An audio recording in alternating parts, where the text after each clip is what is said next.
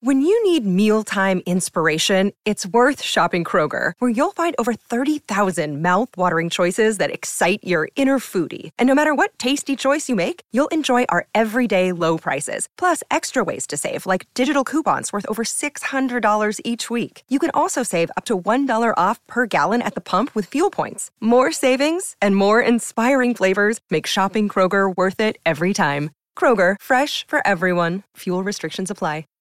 Save big on brunch for mom, all in the Kroger app. Get 16 ounce packs of flavorful Angus 90% lean ground sirloin for $4.99 each with a digital coupon. Then buy two get two free on 12 packs of delicious Coca Cola, Pepsi, or 7UP, all with your card. Shop these deals at your local Kroger today or tap the screen now to download the Kroger app to save big today. Kroger, fresh for everyone. Prices and product availability subject to change. Restrictions apply. See site for details.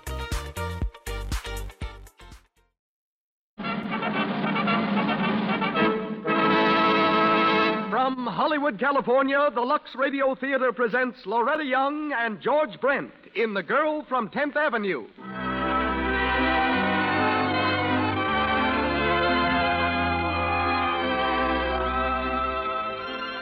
Lux presents Hollywood.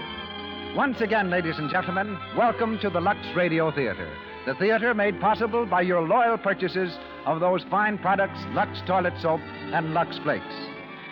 Tonight, Loretta Young and George Brent bring you a play of strange romance, a drama of clashing environments, the love story of a girl who lived on the wrong side of the tracks, and of a man whose wealth and social position stood between them. As special guest, our program also features Mrs. Emily Post, the most famous authority in the world on etiquette. Louis Silvers conducts our orchestra.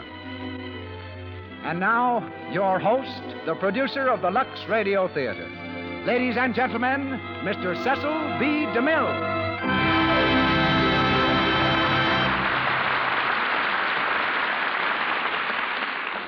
Greetings from Hollywood, ladies and gentlemen. Three years ago, when I made the Crusades, Loretta Young was starred as Berengaria, not the ocean liner, but Berengaria, wife of Richard the Lionheart, the only queen of England who never set foot on English soil. When the day to start the film arrived, there was no Miss Young. Marooned by a blizzard on the 14,000 foot heights of Mount Rainier, where she was making the call of the wild, her Hollywood arrival was delayed for weeks. I had hundreds of players on salary, so was forced to proceed without her and made the giant battle scenes. When Loretta finally arrived, I started back at the beginning of the picture. But unfortunately for me, the warfare had been so realistic that nearly all the players' costumes were ruined, so tattered and torn that uh, not even Lux Flakes could restore them. and the call of the wild was a lullaby compared to the howl I made when I learned what Miss Young had unintentionally cost me. But all's well tonight, as she becomes Miriam Brady and the girl from 10th Avenue. Born on a street called Hollywood in Salt Lake City, Loretta had spent most of her life in the town called Hollywood. Her new picture at 20th Century Fox is Four Men and a Prayer. George Brent, who plays Jeffrey Sherwood, is one of Hollywood's most valued importations from Ireland. George left the University of Dublin to join the famous Abbey Players. Since then, he's been a diamond miner, a stoker, a sheep herder, a blacksmith, and an actor on Broadway with another youngster then destined for stardom, Clark Gable. Now a Warner Brothers star, Mr. Brent has reached new heights. In his two latest films, Gold is Where You Find It and Jezebel. Featured in our cast tonight are Beulah Bondi, one of the screen's finest character actresses, as Mrs. Martin, Mona Barry as Valentine, and Eric Snowden as John Marland. And now, the Lux Radio Theater presents Loretta Young and George Brent in The Girl from 10th Avenue.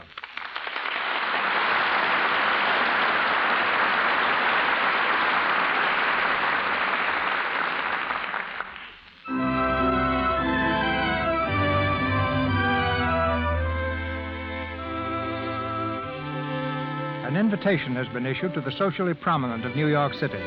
It reads Mr. and Mrs. Martin French request the honor of your presence at the marriage of their daughter, Valentine. to Mr. John Marland at high noon, Tuesday, the 5th of April, at St. Thomas Church. Oh, Uh, get in line. Let me look at you, Valentine. Oh, you make a lovely bride, my dear. Thank you, Father. Oh, I'll second that motion. So will I.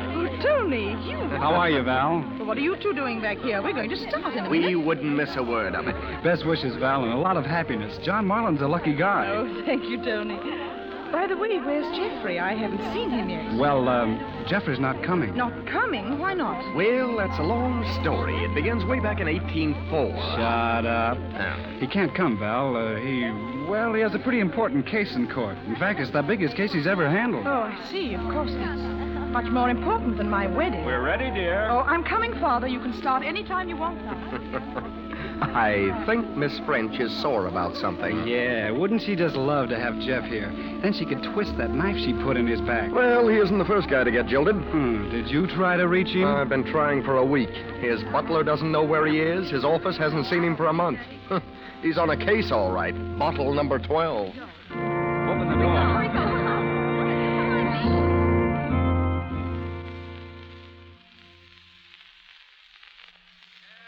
Hey, buddy, keep back there. Keep back there now and don't push. Hey, you! Now, where do you think you're going? Daily Press, officer. I want to get a close up of the happy bride and groom coming out of the church door. All right, okay, okay. Go on. Now, the rest of you, I want you to keep back. Excuse me. One side, please. Ow! Oh! Hey, you, who do you think you're shoving? You stepped right on my foot. Oh, I beg your pardon. I hope you'll forgive my awkwardness. Huh? Oh. Oh, okay. Thank you. Gee, it's a swell wedding, ain't it? Oh, I wished I was inside so's I could see it. You do, huh? Uh-huh. Want to hear what they're saying, huh? Well, sure. Well, I'll tell you. Two people are in there making important promises to each other and trying not to laugh. Valentine, do you take this social register parasite to be a lawful wedded toy, to hate, dishonor, and ignore since it brings material advantages, both social and financial? I do. I do. I Say, listen, mister, you better pipe down. Everybody's do. looking. Get up! And I pronounce you man and wife, and a cockeyed credit of the country.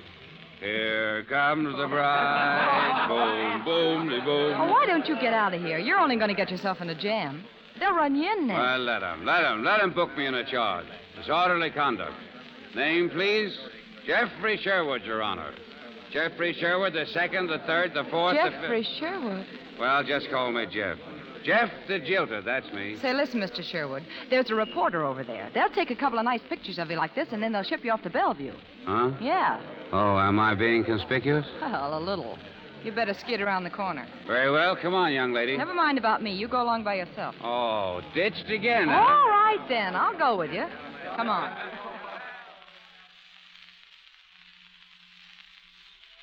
Boom, boom, de boom, boom, boom, de boom. Hey, haven't you Boom, boomed boom, about de enough boom. of that? Well, oh, oh, do you mind? Looking like a darn fool? Yes, I do. Well, did the lady walking up the center aisle of that church look like a darn fool? Why should she? Exactly. She paraded up the center aisle with a man she didn't love. Now you're parading with a man you don't love. it's very funny. Yeah, I'm doubled over. Yeah. come on. Wh- Where are we going now? We're going to get you something to eat. I suppose you remember how to eat. Uh huh. Vaguely, yeah.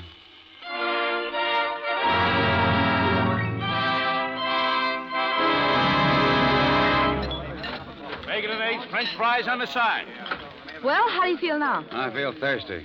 Waiter, Yep, uh-huh. one quart of champagne and two glasses. Champagne?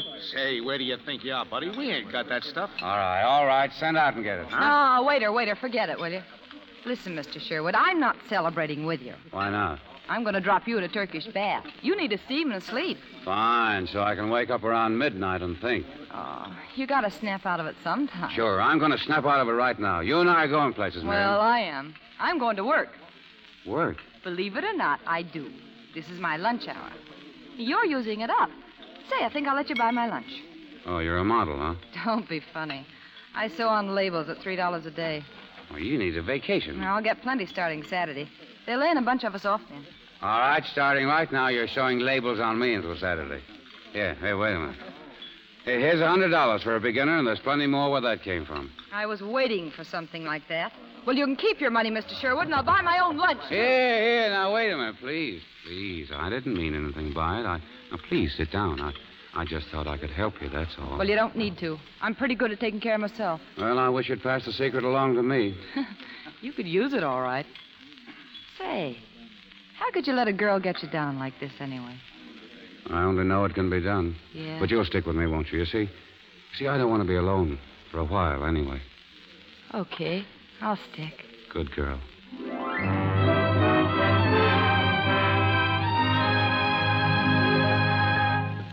Hello?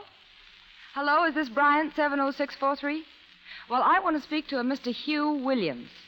Oh, oh. Well, Mr. Williams, you're a friend of Mr. Jeffrey Sherwood's, ain't you? Yeah. Yeah, I found your number in a little book he was carrying. I just want to tell you that he's all right. Yeah, yeah, he's fine. I've been with him all day. What's. Oh, no, no, no. You don't know me. My name's Brady. Miriam Brady. Say, is there any special place you'd like him delivered? Oh, well, wait a minute. What's that number? Oh. Yeah, okay, I got it. I'll try to get in there, only only right now he's kind of set on hitting all the night spots. Yeah. Hey, I gotta hang up now. He's coming this way. Goodbye.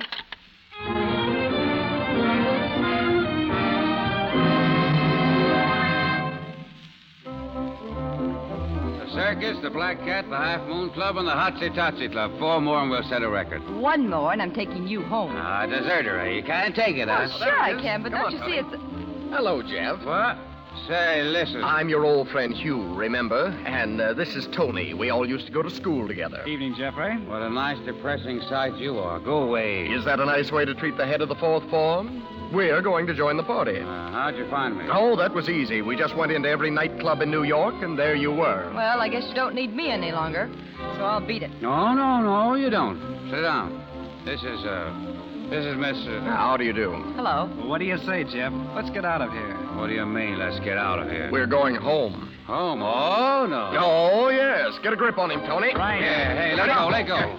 All right. Hey, now watch your step, boys. I haven't been in a biting arrested since I cleaned out that place in, uh, in New Haven. Oh, it's no good, Hugh. You can't Oh, all right. Let him go. Thanks. Hello, boys. Now, hi, Uh, Jeff. Sit down. Now, we'll all sit down. Not me. I gotta get going. Oh, no. Where you go, I go. Uh, Jeff, do you mind if I speak to the lady for a while? Uh, how long a while? Oh, just for a minute. Will you come out here, miss? Bring her right back, you hear? Oh, sure, sure. Come over here, please. Well, I suppose you're the girl who called me earlier this evening. yeah, yeah, that's right. I've been with him since around lunchtime. He's okay if you humor him a little. Uh, you seem to be pretty successful at that. Well, I guess I. Say, what's that supposed to mean? Uh, nothing. Where'd you meet him? Outside of a church, and if you think it's been any picnic, you're crazy. You know, you can do me a big favor by taking him off my hands right now. I guess you mean it all right. I'm sorry. You better keep out of crowds till you can size people up right. I said I was sorry. Okay. I'll just sneak out. You'll be able to handle him all right if you take it easy. I don't know. I'm afraid if we try, he'll tear the place down. I'll tell you what we'll do. You take care of him alone. If you deliver him safe and sound to that address I gave you, well, we'll make it all right with you. Now, look, mister, I don't want anything. But he has got a big role. You better get it off him. I, uh, I'm afraid I can't. But I'm glad you mentioned it. Anyhow, you know. Yeah. Mm-hmm. Thank you, Miss. Uh, what was it? Brady, I live at 234 East 16th. E It's a sort of a working girls' club. Ring him up if you want. Gramercy 28249. I don't think that'll be necessary. We'll take a chance on you, Miss Brady. I'll take care of him.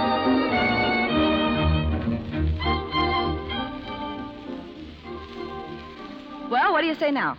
Ain't it about time he was leaving? Now, why don't you stop? You're getting to talk like my friends. Oh, I was only thinking of you, mister. I'm having a grand time. That's the girl. Gee, I never expected to find myself in a joint like this. You've been mighty sweet, Miriam, keeping me from going crazy all day. Oh, that's all right, Jeff. I, uh, I can call you Jeff, can I? Sure. What time is it? Oh, now, please. Yeah, the boat left the dock a half an hour ago. They're on it now. Valentine French and John. Oh, look, let's dance, huh? What do you say? She's alone with him. Oh, don't, will you? You've been getting along swell up until now. Now, don't go to pieces. Oh, I, I can't help Well, come on, we're having fun. it. Don't leave me. I can't be I'm alone. not going to leave you. I'm sticking. Look here, I got my arm around you, right around you in a public place, too. Oh, you're just like a poor little kid that wants to be petted, ain't you? Oh, let's get out of here. Let's hit those other four places. Let's hit them all. Sure, okay, come And don't on. let me down, will you? Don't. Don't let me down, Miriam. I won't. Not for a minute.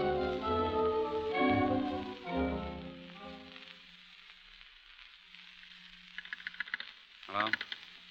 Hello? Good morning, sir. Desk clerk. Yeah, well, uh, what I want to know is what desk clerk? Where am I? You're in the Lakewood Hotel, sir. Well, that's very interesting. I don't suppose you could tell me how I got here, could you? Yes, sir. You came late last night. Your wife brought you, sir. My wife. What, did you say my wife? Yes, sir. She brought you about three. Good morning. Uh, come in, please. Come over here. What happened last night? Did I marry you? Yes. Oh, the end of a perfect day. Oh, I tried to talk you out of it. Honest, I did. But you kept insisting, and well, I. I, I guess I was sort of crazy last night, too. Well, that's fine. Oh, I'm sorry. But you'll find the marriage license on the dresser, and. And there's a note I wrote to you this morning. Note. Yeah, it, it just says that last night when you married me, you didn't know what you was doing, and so I give up all claims to you. Gee, you're a lawyer. You can get an annulment, can't you? Yeah, I guess so. And and your money's under the pillow. We didn't blow so much. I let you hand the court clerk tw- twenty-five dollars because you got him up at two in the morning. You wanted to give him a hundred, and the taxi driver got ten for being a witness, and the taxi bill was sixteen fifty. And oh well, here, here you better count. Yeah, well, let's avoid mathematics for a while, shall we? Oh, I'm sorry, Mr. Sherwood. And uh, if you'll study our marriage license, you'll discover that my first name is Jeffrey. Oh, well, I I brought you some orange juice. Here, you better drink it. Oh, thank you. Why, You've certainly been taking excellent care of me, Miriam. Well, you needn't rub it in. Get rid of me any way you like. I don't want anything. Here, I don't even want this thing. Did I buy you a wedding ring? Yeah, from the court clerk. He keeps 'em for suckers like you. Oh. Well, would you mind saving it? It's valuable as evidence. No, I don't want any hold on you. Well, then why did you go to all the trouble of marrying me? I told you I was crazy. I, I felt sorry for you. Yeah, I'm beginning to remember. Gee, you were getting awful, brooding about those two on the boat. You said only I could keep it off your mind. And you kept begging me to stick to you, and well, I, I got the dumb idea that you really needed me. So when you asked me to marry you, it sounded swell. And when we got here, you, you fell asleep, crying in my arms. Well, I guess all I can say is I, I'm sorry. Why, you probably kept me out of the river last night. Not that it makes much difference. Well, you don't have to talk like that. This'll all be washed up in a few weeks. You'll have forgotten her, and, and me too. I won't bother you. You better go back to New York where your friends can look after You go if you like. I'll be quite comfortable here. you. Oh, I get it. You want to stay here alone so you can carry on the way you did yesterday. Oh, I'd be delighted to have Yeah. you with me, but but you'd be better off not. Uh, the day after tomorrow, you call on Mr. Howard Case, New York City Bank. He'll have something for you. I told you I didn't want anything. This is the first time I've seen you as yourself, Mr. Sherwood, and now I can tell you. You can't take it. I'm afraid I can't, so why bother? Oh, no, I didn't mean that. Y- your nerves are all shot, or you'd see it different. Get yourself into some kind of shape, and you'll realize you never really loved that Valentine Uh, Dane. now, take Why, it easy. listen, you were crying on my shoulder last night, but you didn't know what you were crying about, and that's straight.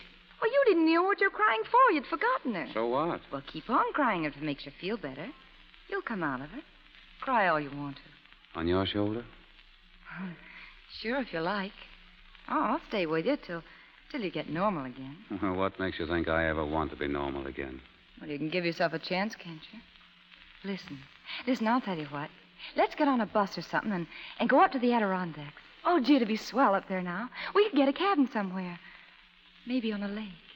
We could cook our own meals, and I wouldn't bother you. And in a few weeks, you'd be a new man. And then what? Well, then goodbye, same as here. Oh, I couldn't do that. But why not? Well, because it isn't fair to you. Well, don't worry about me. Tell me honestly, Huh? do you like me? I suppose I like you a little, or I, I wouldn't want to help you. Well, you're my wife, remember? Yeah. For a while, anyway. I'll stay with you while you need me, and and then we quit. Friends. All right, I'll do it. And I think it's pretty swell of you, too. And you won't regret it, Miriam. No, I won't. I'm sure I won't.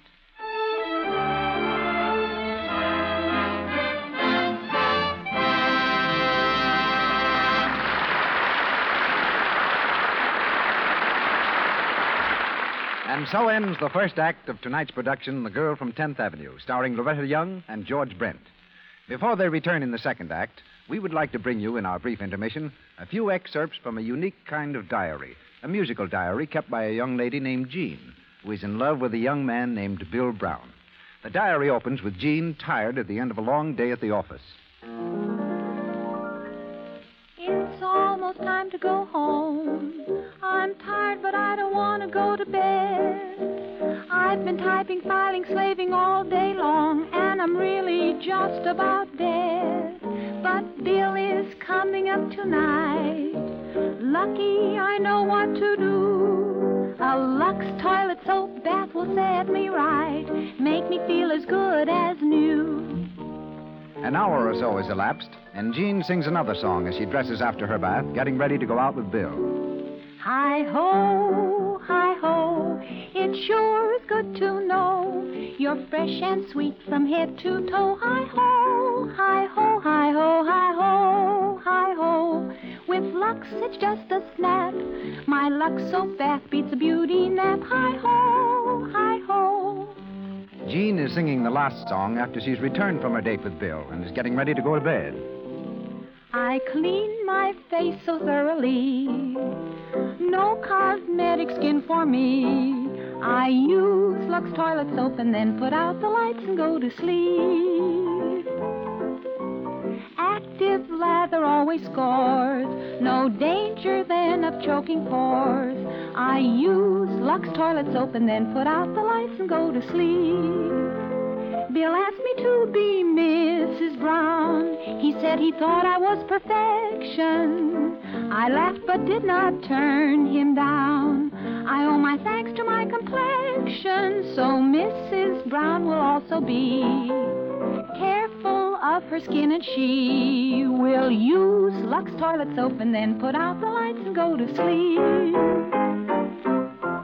Well, you've all guessed by this time that Jean is one of those clever girls who follow the lead of nine out of ten Hollywood stars. These smart girls use Lux toilet soap to protect their complexion, to guard against the choked pores that cause dullness, tiny blemishes, enlarged pores, cosmetic skin. They use this fine complexion soap as a bath soap, too, because its active lather ensures daintiness, leaves skin really fresh, delicately fragrant. Our producer, Mr. DeMille.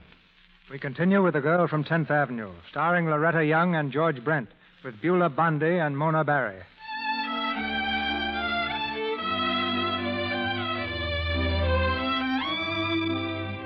Two months have passed, and under Miriam's watchful eye, Jeffrey has settled down to a normal existence. And yet there's been no mention of divorce. And for the girl from 10th Avenue, the days rush by in waves of hope and happiness.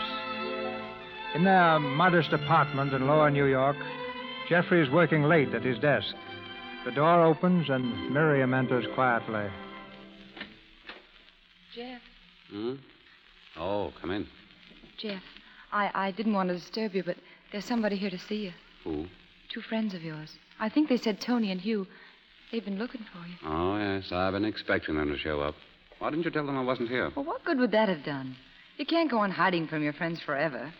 The only way is to go out and meet him and, and keep quiet about me.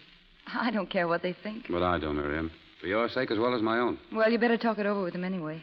I'll go downstairs and return some books I borrowed from Mrs. Martin. All right. You can call me up when they've gone.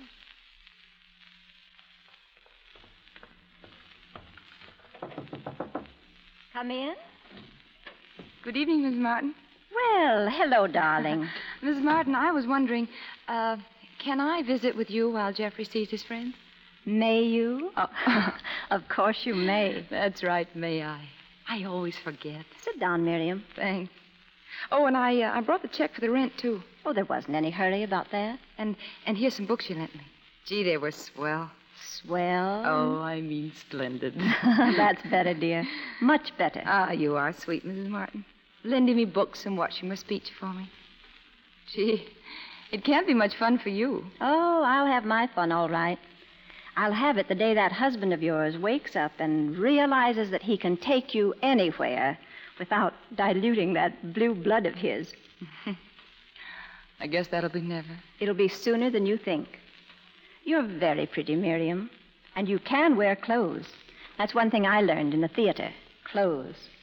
I'll never forget that little third act ensemble I wore in the last show. It was a green, uh, or was it blue? Well, anyway, it had a little, um, Miriam.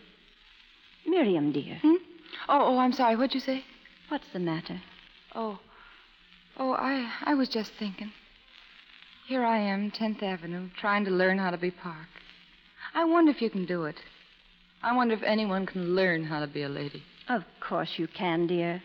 If you think it's important enough. Oh, it is. I- It's very important to be like him, like his friends up there now. And oh, I, I wonder what they're saying. I wouldn't worry about that, my Way got me on my feet, and, well, here I am. That's the whole fantastic story. Oh, it's fantastic, all right. So what happens now? Oh, I suppose we'll go on as we are for a while. Falling for her? Oh, my falling days are over. But she's amusing. She keeps my feet on the ground. Suppose I'd be under the daisies by now if it weren't for her. Gratitude. Maybe. But I want to keep her happy while I can. Oh, it's only a matter of time, and you'll be sick of the sight of her. Then she let me go without making any trouble. Of course, I'll see that she never wants for anything. That's very touching. Oh, Jeff, why don't you use your head?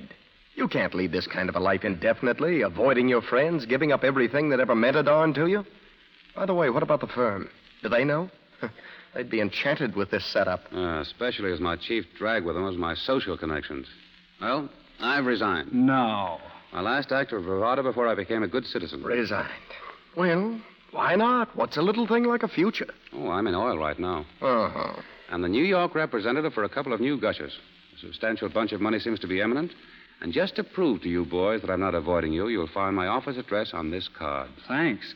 I imagine this might interest Valentine. I doubt it. I uh, suppose you know she's back from Europe. No, I didn't. Oh, she rings up every day to ask if you've been heard from. Why? Anxious, I suppose. Oh, is she? Well, maybe you better relieve her mind.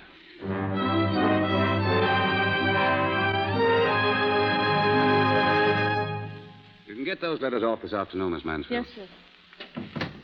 Well, Miriam, you won't step out to lunch with me? Nope. I think a man's business hours should be his business hours, and his wife shouldn't butt in. Oh. Uh, intrude. Yes, I know, but when she brings his rubbers downtown because it looks like rain, I think she rates her lunch. Do you really? hmm All right, where should we go? The Waldorf or the Ritz? Well, I uh, haven't got much time, Miriam. I, uh, or I'd take you up on that. Oh, don't worry, Jeff. I was only kidding. Make it Belmont Park some Saturday, huh? And watch me knock 'em over. All right, next Saturday, today. Just watch me strut across that lawn. Well, who was that ravishing brunette with Sherwood? Why, I never saw her before, but I do admire him his taste in women. Oh, rather. yes, Miss Mansfield. Mrs. Marlin to see you, sir. Mrs. Oh. I'll uh, see her in just a moment. Yes, sir. I, uh, I read in the paper where she got back from Europe. Well, I'll be going. Oh, that's not necessary. Why, she's here to see you. You don't want to put me on exhibition. Ah, Miriam, don't talk like Oh, that. I didn't mean to crack. I, I just meant if I'm not here, it'll be more comfortable all around. I'll go out through the other office. Goodbye, Jim. Yes, Mr. Sherwood? Show Mrs. Marland in. Yes, sir. Come in, Valentine. How are you, Jeff? Surprised to see me? Yes. Well, I knew we were bound to meet somewhere sooner or later. I thought it best to do it this way. I don't see why we're bound to meet. Well, we have so many mutual friends. I never see them now. Did you drop them all? Most of them completely. Oh, I'm sorry. They were so fond of you. I, um, I heard of your marriage. Is that why you dropped us? Not altogether, although my wife isn't a society girl. No, so I heard. But there's no reason why you shouldn't see us. It's a pity to lose one's friends. Valentine, I wish you hadn't come here. It's no satisfaction to either of us to meet like this. You're very practical. Well, so were you when you married Marland. You're bitter, aren't you, Jeff? I. I don't suppose it would do any good to tell you I, I've been unhappy, too. I made a mistake, Jeff. A, a horrible mistake. Oh, do you want my sympathy? No, no, I. I want your friendship. Is that so much to ask after what we were to each other? Oh, I can't help you. You've gone out of my world. You're Marlin's wife now. And after what we've been to each other, I'm certainly not going to sink to being your confidant. I wish you hadn't come here. Well, you've told me that already, Jeffrey. Well, it's time I was getting home anyway. Goodbye, Jeff. And if ever you think you could forgive me, you. You know where to find me, Jeff.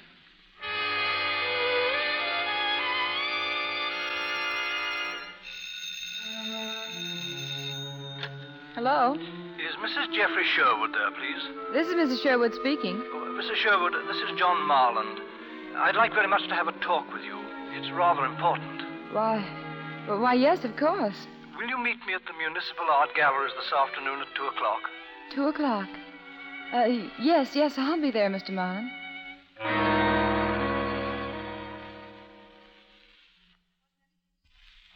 sorry, Mr. Marlin. I didn't know that you and your wife were separated. But I don't see We've how been that living ha- apart for a month. That's why I wanted to see you. Oh.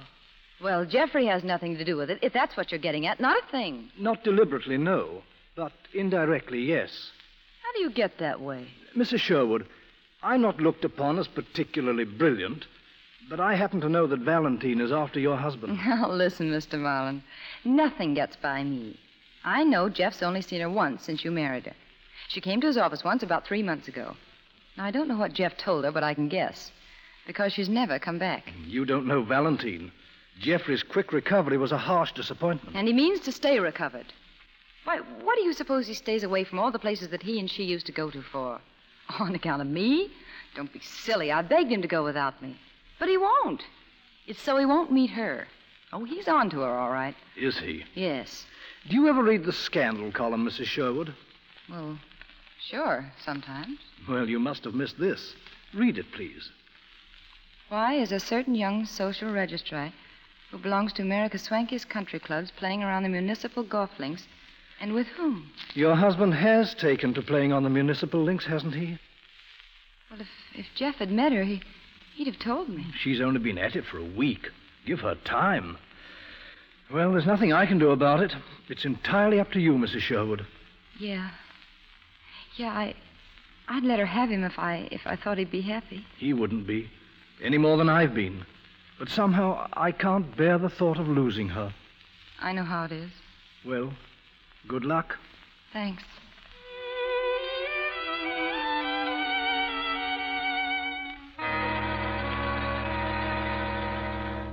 Want some more coffee, Jeff? No, thanks. You're very quiet this evening. Tired? Yeah, a little. You haven't said much yourself. Did you play golf today? Yes. Oh. What did you do? Oh, I uh, I went to see an art exhibition. My, you're getting to be quite a highbrow, aren't you? yes. Uh, Jeff, Yeah? did you know that Valentine and John Marlin have separated? Why, uh, yes, I did hear something about it. You've been seeing her, haven't you, Jeff?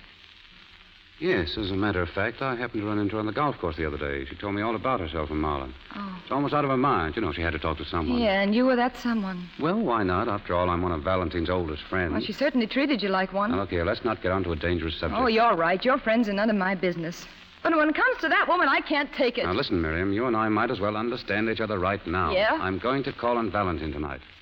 She's pretty much alone in this row with Marlin. She's asked me for advice, and, well, the least I can do is give her what little help I can. But her husband loves her, Jeff. Hmm, perhaps. Do you? Now, Miriam, up until now, we've kept away from this subject very nicely. But she's no good. She's a heel. Well, what did she do to you? She left you in the gutter, and because I picked you up, and made a man out of you, she can't bear to keep her hands off of you.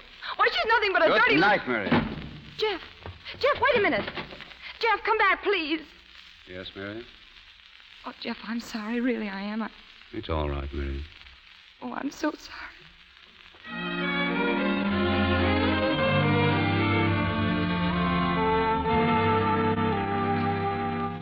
Hello? Hello, is this Mrs. Marlin's house? Yes, this is the Marlin residence. Well, I'd like to speak to Mrs. Marlin, please. Who is calling, please? This is. This is Mrs. Jeffrey Sherwood. One moment, please.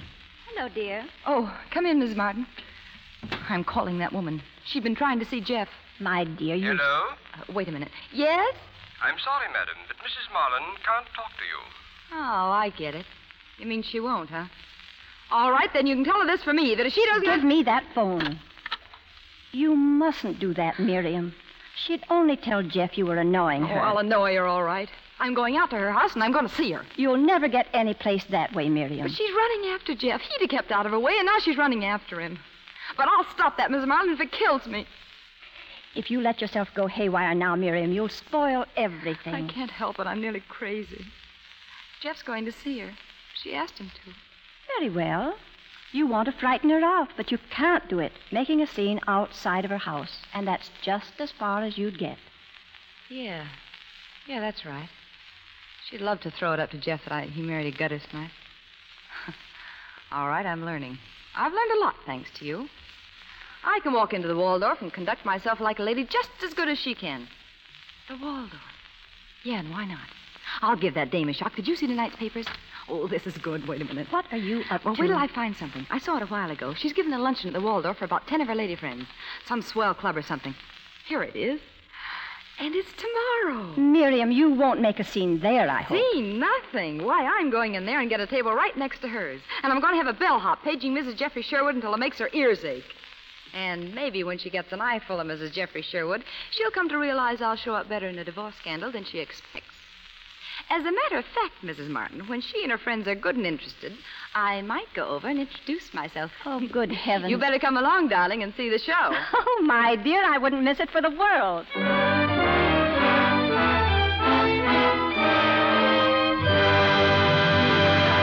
We pause for station identification.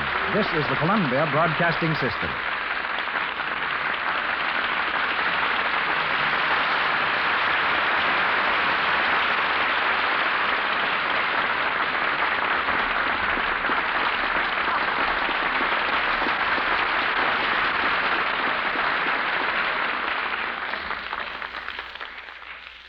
Loretta Young, George Brent, and our all star cast have concluded the second act of The Girl from 10th Avenue.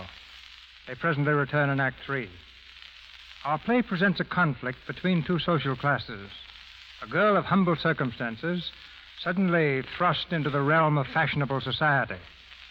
Just as first impressions are vitally important in our play tonight, so are they important in real life. For both business and social success depend to a large extent on good first impressions.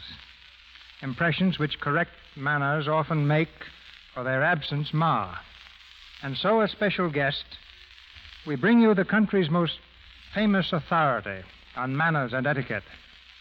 A woman who appreciates not only the little niceties, but who realizes that true breeding uh, means more on the, the to the uh, kind of human being you really are than upon any of the rules of good social behavior. And that perhaps explains why Emily Post is such a great personality. For a quarter of a century, one of Manhattan's charming hostesses, she's also a prolific author.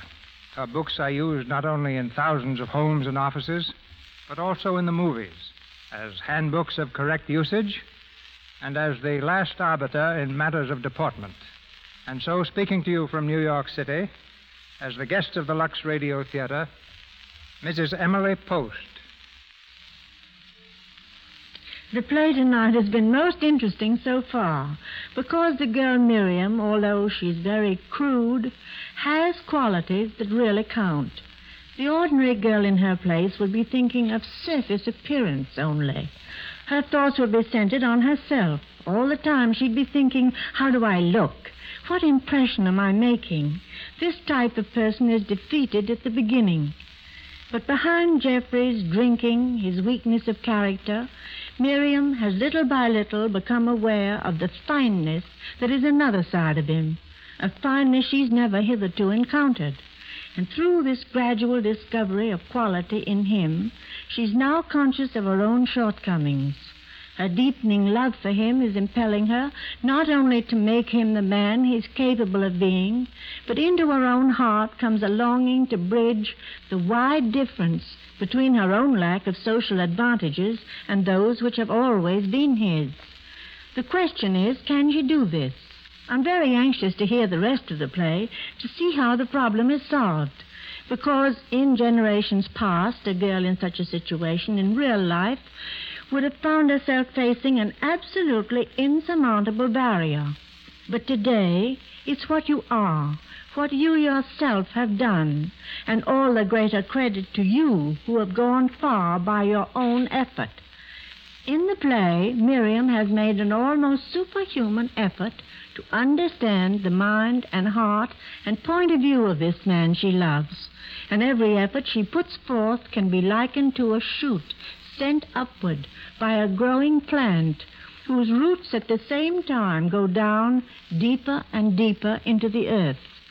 If she were content to learn a smattering of the merely surface rules of etiquette, but to feel nothing of the motives beneath them, if she were thinking only of outward appearance, she would never be able to achieve success or the awareness of true value, which is always a hallmark of a person of quality.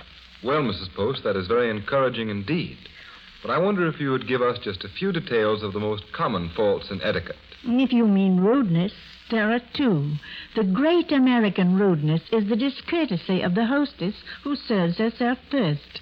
After all, the dish of honor has been prepared for the guest of honor and not for the hostess to gouge a hole out of it herself. And the little American rudeness is putting Mrs. before your signature at the end of a letter. This is the same as saying, My social position is higher than yours. Thank you, Mrs. Post. Thank you. I've loved being on this program. You know, I always listen to it. And you know, Mr. DeMille, Lux has been in daily use in my own house for many, many years.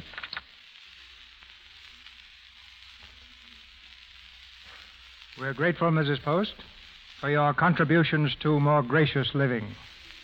We're back now in Hollywood and about to hear Loretta Young, George Brent, Beulah Bondi, and Mona Barry in The Girl from 10th Avenue. It's the following afternoon. Determined to show herself off to Valentine Marland, Miriam has ordered a table in the Waldorf dining room, a table just across the aisle from Valentine's luncheon party. The girl from 10th Avenue is very much the lady as she makes her entrance with Mrs. Martin. Two, madame. Yes, two, please.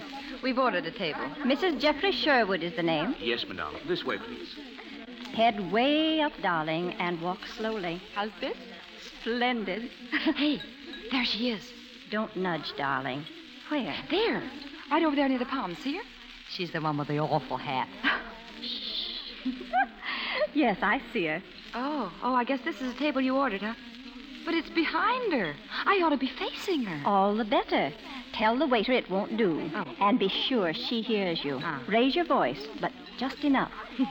and watch your grammar. A couple of them are looking at us now. What an entrance.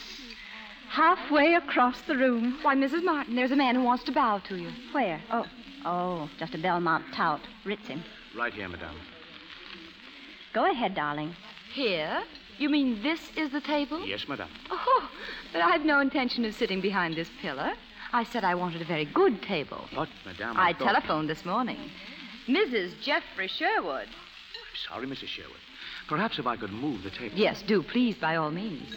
Put it on the other side of this party. There seems to be room. At once, madame. Emil, Jack, move the table for Mrs. Sherwood. Thank you very much. Not at all, Mrs. Sherwood. there. Will you be seated? Emil, a menu. Any luck yet? I don't know. She glanced over here once. Oh, she's looking now. Quick. Wave at someone across the room. Uh, hello? Hello? Oh. Oh. What's the matter? Miriam. What? What? Oh, you would pick an acquitted murderess. Oh. Oh, well, dear. Never mind. Just make conversation and get your name into Yeah, it. yeah. Well, don't worry about that. Well, here we go. Oh, it was very amusing, Mrs. Mott. Was it, my dear? Yes, you see, we met on Fifth Avenue just the other day, and he said to me, Why, Mrs. Sherwood, how do you do? Oh, my dear, then he knew you were But of married. course, darling. Why else would he have called me Mrs. Sherwood? she got it that time. Hmm. Valentine? Yes. She's looking over this way. yeah, I see her. And now that I'm getting a good look at her, she's not so hot. Oh, mind your expressions, darling. We'll just sit here quietly and uh, give her a very bad half hour. Uh, she's impressed, all right. She knows now she's not taking on any tramp. Oh, darling, you're under a terrific strain, so do confine yourself solely to pantomime. I'd love to sock her on that stuck up nose of hers. Look at her give me the dagger eye. what a washout that one is. Stop glaring at her like that. I can't help it when I think of Jeff going to see her. You're to frighten her off by appearing superior to it all. Isn't that the idea? Well, I'm not feeling like Well, that. you must feel it to look it. You must submerge yourself in the part. Ah. Now, remember, you're a lady well bred and refined. Yes, I'll remember. And since I've listened to those dames chatter, I think I can mix in all right. Oh, no, no, you couldn't. Listen, I can crack back at anything she could say to me. I'm going over and introduce myself. Oh, Miriam, for heaven's sake, don't make a scene. Now, listen, I can be just as Park Avenue as the rest of them. Well, my husband has dieted and exercised until it's pathetic, but it hasn't made the slightest effect, so of course it must be glandular. How do you do, Mrs. Marland? oh, I beg your pardon. I, I don't think we've met. No, we haven't. I'm introducing myself. I'm Mrs. Jeffrey Sherwood. Oh, are you really? I thought since you and Jeff were such good friends, we ought to know each other. Indeed. Yes. Oh, Well, perhaps you are not aware this is a private party, Mrs. Sherwood. I think it's delightful. Way to bring me a chair, will you? Will you go away, please? Here you are, madam. Thank you. This is the most preposterous thing I've ever heard. If you'd of. talked to me on the phone last night, I wouldn't have come here. But I'm curious to know what you want of my husband after you threw him in the gutter for a richer man. Would you mind telling me? Well, I'll have to go, I'm afraid. If you do, my dear, I'll put this grapefruit smack in your face. Oh. You know, I'm awfully sorry I had to say that to you, but you're not sport enough to talk to me, and so I've got to make you. You know, when you got through with Jeff, he was ready to jump in the river. You'd probably have felt flattered if he had. Well, I put him on his feet again. Now, is there any reason why you can't leave him Mm. alone? Perhaps he feels he belongs amongst his own kind of people, my dear. When Jeff feels that way, he can go, and he knows it. But I don't intend to have him stolen from me, and especially by you. You haven't the slightest idea what you're talking about. Oh, yes, I have. He wouldn't have gone near you of his own accord. You looked him up, and then you played on his sympathy. Why, you miserable little street You need gammon. his help, do you? Because that good natured husband of yours, whose money you're spending, abuses you? Why, you horrid little blackmailing. You wouldn't like I'd to throw like- a grapefruit, would you? Oh, Oh, you miss me, darling. You know, sometimes I do that, but I have a much better aim. Good afternoon, ladies. Read all about it. Paper, society, women, and battle. Mrs. Valentine Marlin stages free for all at the Waldorf. Paper, society woman hoils the grapefruit. She hoils the grapefruit. Here you are, Oh, hello, Jeff. Hello. I suppose you've seen the paper. Why, yes, I have. Society women hurled grapefruit on the Waldorf grill. Very nice. She made an awful fool of herself. But I'm sorry it had to get in the papers. Yeah. It's too bad you had to do it, Miriam. Me? Say, I didn't throw that grapefruit. Well, does it make any difference? What do you mean, does it make any difference? Well, you went there to make a scene, didn't you? I went there to ask her to leave my husband alone. Well, you certainly picked a fine place. Oh, I suppose I had no right in the Waldorf. Well, I want you to know that I conducted myself just as proper as anybody there. Why, look at that headline Society Women Battle, and that includes me. They took me for a society woman, too. Say, she's the one that made a fool of herself. You can ask Mrs. Martin. I never even once raised my voice, and I. Oh. Oh, I suppose you've been talking it over with her. Yes, I have. Well, aren't you going to hear my side of it? I think you ought to before you get sore. I'm not sore, Miriam. I've thought this thing over very carefully. Yeah, yeah, with her. Well, I can't see that that matters. You talked me over with her as if I was some sort of a freak in a sideshow. Well, how about talking her over with me? I might give you a few tips, too. No, but I'm in the wrong class, even if I don't sling grapefruit at people in public. Do you think that's fair, Jeff? Why don't you hear my side of it? I do, Miriam. I'm not blaming you for what happened this afternoon. I only wanted to ask her to leave you alone. Because I love you so much, and you are mine in a way. I'm trying to tell you that I blame myself for everything. I did a very cruel thing in ever letting you come into this bargain. My mind was numb, or I would have sent you away that morning. Yeah, and finished up in the morgue. To save hurting you like this, I wish I had. Oh. So, so you're through with me, Oh, don't put it that way. We both knew it had to come sometime. I guess I forgot. Miriam, there's no other way out for either of us. We're too far apart in every way. You let me go on loving you more and more. Yes, I know. I couldn't bring myself to hurt you. I have a very deep affection for you, and, and I always will have. But six months or a year from now, you'll realize that this is the thing to do. Of course, you'll always be provided for, but, but even with that, I know that I can never repay you. I'm terribly sorry. I'm going over to the club for the time being. Oh, you'll move out to the club like the perfect gentleman. Well, why don't you throw me out tonight? Out in the street where you picked me up. Miriam, please. No, your kind don't do it that way. Your kind ditch your women with dignity, don't you? You leave her the apartment with a check on the dresser, move out to the club. Now, Oh, Miriam. Well, you're not going to walk out on me. I'm going to spoil your act. Now, listen, will you? No, I won't listen. That's all I've done since I met you is listen to your hooey. And now I ate it up, and for what? So maybe I got to be taken out to the Waldorf for lunch. to make myself fit to a, with a cut rate gigolo like you. And that's what you are at heart, a gigolo. You don't take money from women, but you take something better. Something you haven't got, and that's nerve. Why, you can't even stand on your own feet. The minute a woman steps out from under you, you flop in the mud, and you lay there till another woman comes along and picks you up. And that's what I did. I guess I was lonely and I wanted a little love. I thought you wanted love, too. But you don't know what that means. And now that you're the big, strong, stuffed shirt again, the vulgar little fool who helped you out might cramp your style. He's embarrassed at the way she holds her fork, and so he's taking his topper and his dress suit and he's moving out of the club. Well, get this. You're not working out on me. No heel in the world can do that because I'm working out on you. Miriam!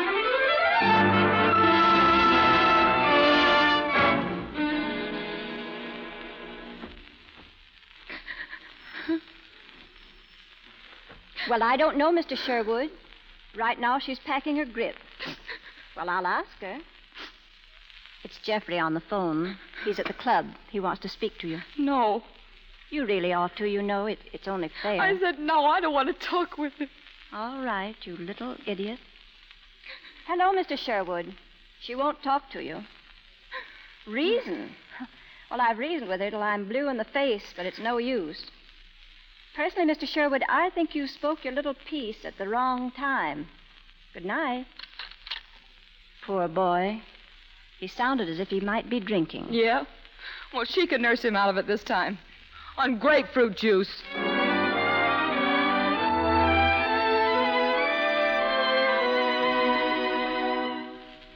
Well, for heaven's sake, Jeffrey, sit down. Pull your chin up, darling. What's the matter with you? Oh, I've been trying to reach her all night. She won't even speak to me. Well, I think that settles the whole thing beautifully, don't you? As a matter of fact, I don't see what you have to speak to her about anyway. What did you want to speak to her about? What? Oh, well, I don't know. I, I just wanted to speak to her. That's all. After all, I, well, I, I do owe her something, you know. Do you? Well, pay her off, darling, and consider yourself well out of it. I'm sorry, Valentine, but it's not quite as casual as that. We're married. Maybe you don't think that's very important. Well, you needn't raise your voice, Jeffrey. Oh, I'm sorry. Oh, darling, what's the matter with us? Why are you letting this thing annoy us? Come here. We're going to be happy, Jeffrey. After all this mix up, things are going to straighten out at last. She'll get a divorce, and John's going to give me one. He's coming here this evening. He's. Uh, what for? Well, talk things over. We have to make a few arrangements. Well, did you tell him I was going to be here? Of course not. Why should I? Well, you knew I was going to be here. Oh, darling, don't be so naive. Poor John, you know, I feel rather sorry for him. but it's rather amusing as a situation, I mean. Yeah, well, Valentine, I don't like this. Why not? Well, because it isn't fair to your husband. John Marlin's in love with you, whether you like it or not. I don't see any reason for rubbing his nose in the dust. Well, I think I know how to handle my affairs, Jeffrey. Well, that still doesn't justify the. I'm not in love with my husband. We're making plans to separate. It's no different from what you're doing, from that street gammon. There's all the difference in the world. And don't call her a street gamin. Are you defending her? Yes, I am. You sound as if you're in love with Well, her. I am. What? Uh, well, I said it, didn't I? I mean, you heard me, didn't you? And, uh, I mean, I didn't know it. Well, I am in love with her. Oh, all right then. Go back to her, and I hope she throws you out again. Well, thanks. I'm getting used to it by now. Oh. Up. Oh, oh, sorry, Sherwood. Hello, Marlin. Are you in love with your wife? Why, yes. Sorry, old man. Goodbye. Valentine. What? Oh, what did John. he. Valentine, look at me. Oh, John, darling. Who's out there? Who is it? It's, it's I, Mrs. Martin. I'm, I'm out here in the hall. Why, Mr. Sher, what in the world are you doing sitting on the floor? It's five o'clock in the morning. Uh, wouldn't you know about that? Oh, sure, sure. I know it. Uh, I, I was just waiting for Marion to open the door to get the milk. Then I'm going to force my way in. Well, you're too late. She spent last night at a hotel. She's catching the morning train for Reno. Reno? She can. Great Lakes Limited leaving on track four. Great Lakes Limited. Here you are, miss. On to Chicago and straight through to Reno. Thank you. You'd better hurry, miss. Great Lakes Here, quick, give me a ticket. Yes, sir. Where to? Chicago, Reno, Great Lakes Limited. Sorry, sir, but you're too late. The gate's just closed. It's what? Take the next train, sir? Yeah. No. Uh, forget it. The Albany Special leaving on track six.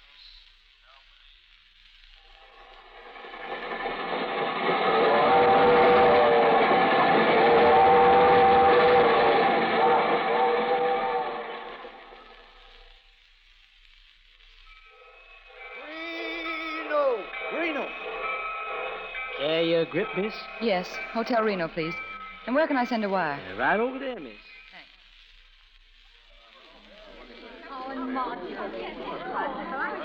I want to send a wire, please. Yes, ma'am? It's going to Mrs. Henry J. Martin, 411 West 8th Street, New York. Arrive Reno. We'll write tonight. Have you.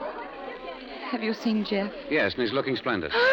Why, why, why, Jeffrey. Hello, Miriam. Well, well, well, how did you get here? I flew. I've been waiting for well, you. well, what for? Oh, just to say hello. Well, hello, now goodbye. Yeah, well, I've got a more, lot more than that to say. I've But- got so much to say, it'll take the whole trip back. But I'm not going back. Oh, now, Miriam, look, you can't do this to me. I, I need you, Miriam. But you've got Valentine now, Jeff, and I. Yeah, but I haven't. Oh, I suppose she threw you over, huh? Huh? Yeah, that's it. Yep, that, that, she, she walked out on me Ah. Yeah. again. Gone back to her husband. Oh, it's awful. I don't know which way to turn, Miriam. It's awful. Yes, it is. Yeah. Oh, poor Jeff. Yeah, now, now, now, you know, you helped me once. You, Yeah. You've got to help me again, or I'll, I'll Yeah. go right into the gutter if you don't. Now, say you'll help Oh, me. yes, yes, I'll help you. Oh, darling, you're such a terrible liar, but I'll help you. Oh, Miriam. oh, darling.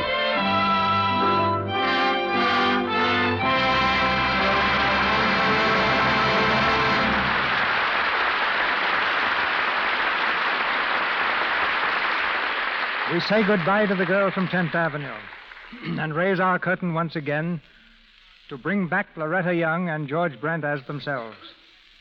Both our stars left studio sound stages to be with us this week. Miss Young is playing the Empress Eugenie in Suez for 20th Century Fox, and Mr. Brent is starring in Racket Busters for Warner Brothers.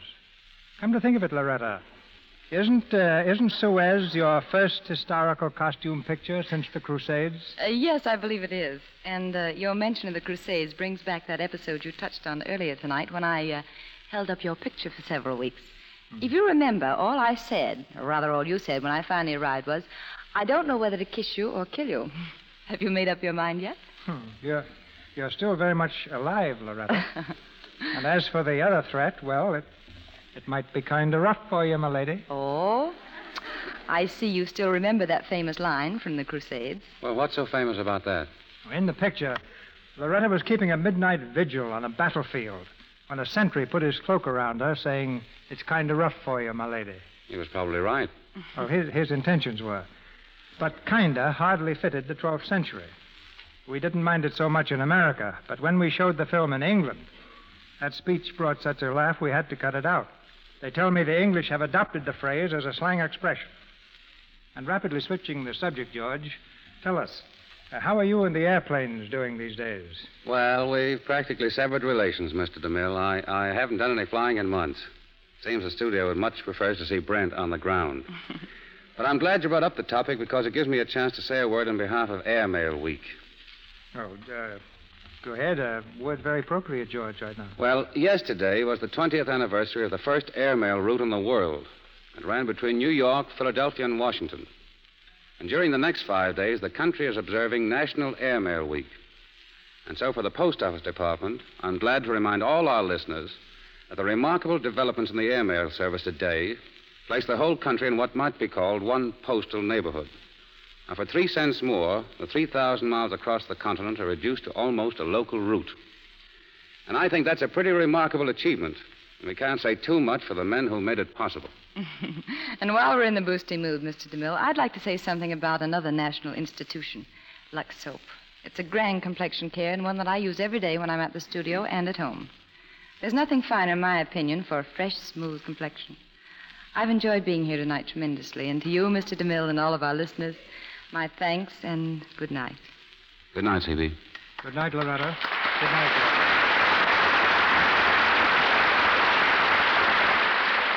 We, we steer our course next Monday night toward the rising sun to Singapore, that distant island lying off the tip of the Malay Peninsula. Against this exotic background, in a land of steaming jungle and riotous color, our play is set. Backed by a distinguished record on stage and screen, its title is The Letter. Its author, W. Somerset Maugham. And starring in The Letter, making her first appearance since her return from England, you'll hear that beautiful and brilliant actress, Merle Oberon. And co starred Walter Brennan, Ralph Forbes, and Nigel Bruce.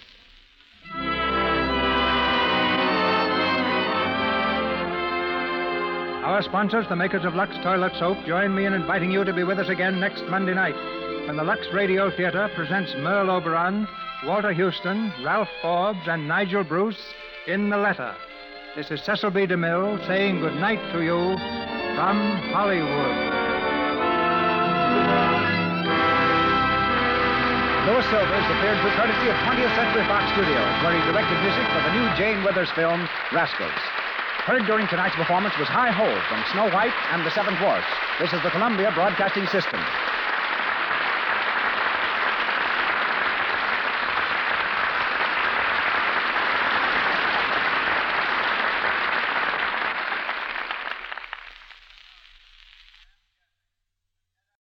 Without the ones like you, who work tirelessly to keep things running, everything would suddenly stop. Hospitals, factories, schools, and power plants, they all depend on you. No matter the weather, emergency, or time of day, you're the ones who get it done. At Granger, we're here for you with professional grade industrial supplies. Count on real time product availability and fast delivery. Call clickgranger.com or just stop by. Granger for the ones who get it done.